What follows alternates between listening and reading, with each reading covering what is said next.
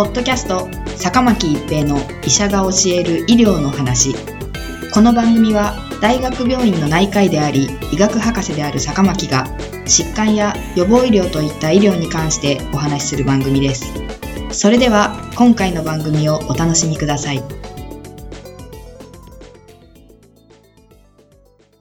皆さんこんにちは、坂巻一平です。ポッドキャスト、坂巻一平の医者が教える医療の話。今回は新型コロナウイルス自宅療養です。新型コロナウイルス感染症患者さんの増加に伴い、感染者でも自宅療養やホテル療養となる方が増えてきています。本来は重症化リスクの低い方が自宅療養の対象とならなければいけませんが、現在は入院先が見つからないなどの理由で、重症化リスクが高い方も自宅療養となっている場合もあります。自宅療養中、どういった症状に注意すればよいのでしょうか？それまでは新型コロナウイルス感染症と診断されたら、原則入院となっていましたが、2020年10月14日に運用見直しが行われ、無症状、軽症の新型コロナウイルス感染症患者さんは、入院勧告、措置の対象ではなくなりました。現在、入院勧告、措置の対象となるのは、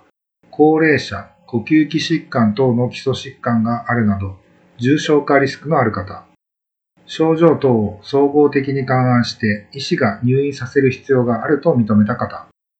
都道府県知事が入院させる必要があると認めた方、等に該当する方たちです。入院とならなかった場合は、ホテル療養、自宅療養のいずれかとなります。ただし、現在、東京都など新型コロナウイルスの感染者が急増している地域では、本来は直ちに入院することが望ましい方でも、入院先が確保できず、自宅療養を余儀なくされている方が多くいらっしゃいます。新型コロナウイルス感染症と診断され、入院ではなく自宅療養となった場合も、人に移す可能性があります。具体的には発症3日前から発症5日後ぐらいまでは特に感染性が強く、軽症の方でも最大10日目まで人に移す可能性があると言われています。これを踏まえて自宅療養の期間は、発症から10日経過かつ症状警戒から72時間、すなわち3日経過となっており、最短で発症から10日間までは自宅療養となります。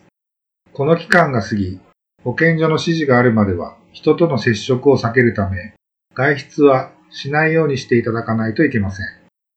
新型コロナウイルス感染症の初期症状は、風邪やインフルエンザと似ています。典型的には、発熱、咳、だるさ、食欲低下、息切れ、息苦しさ、痰、筋肉痛、嗅覚障害、味覚障害などの症状の頻度が高いとされています。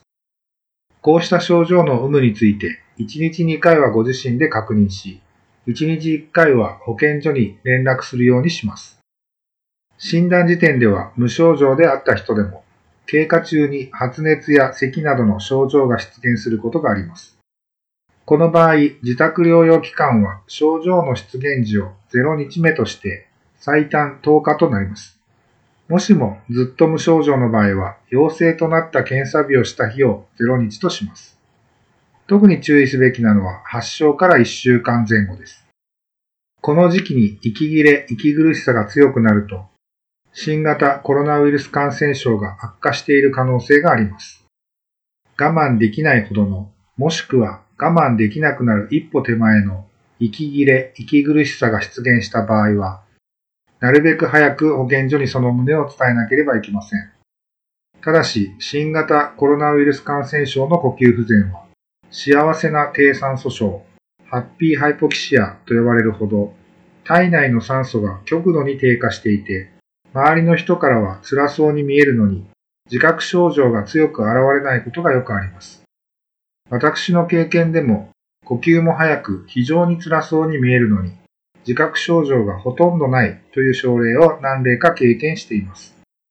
自宅療養中の方の中からこうした自覚症状に乏しい低酸素症の方を正しく適切なタイミングで見つけることは非常に難しいと思っています。一つの方法はパルスオキシメーターという血液中の酸素の値を測る機械を用いることですが、自宅療養の方全員に行き渡るのは困難です。少しでも変わったことがあれば保健所に報告するのが良いでしょう。新型コロナウイルス感染症は飛沫感染または接触感染によって広がりますが、特に3密、密閉、密集、密接の環境で広がりやすいことが分かっています。自宅は3密の環境になりやすい場であり、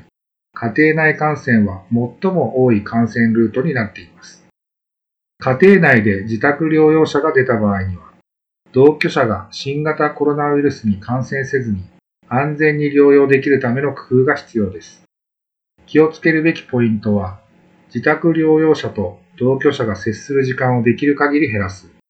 家庭内の設備や物の自宅療養者と同居者との共用を可能な限り避ける。こまめな換気と手洗いを心がけることです。新型コロナウイルス感染症と診断され、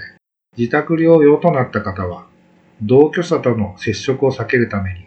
できるだけ個室で過ごすようにします。どうしても個室が確保できない場合は、同じ部屋の中にいる家族はマスクを着用し、十分な換気を行うようにします。指定感染症である新型コロナウイルス感染症は、本来は全員入院が基本です。しかし、重症化の可能性がある方にも、自宅療養をしていただかなければならない状態は、大変に危険です。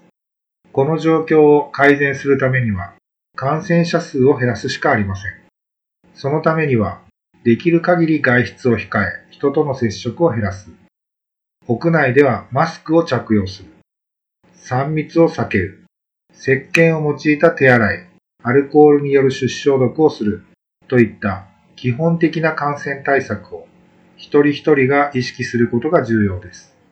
ポッドキャスト、坂巻一平の医者が教える医療の話。今回は新型コロナウイルス自宅療養でした。ありがとうございました。ポッドキャスト坂巻一平の医者が教える医療の話今回の番組はいかがでしたか？次回の番組もお楽しみに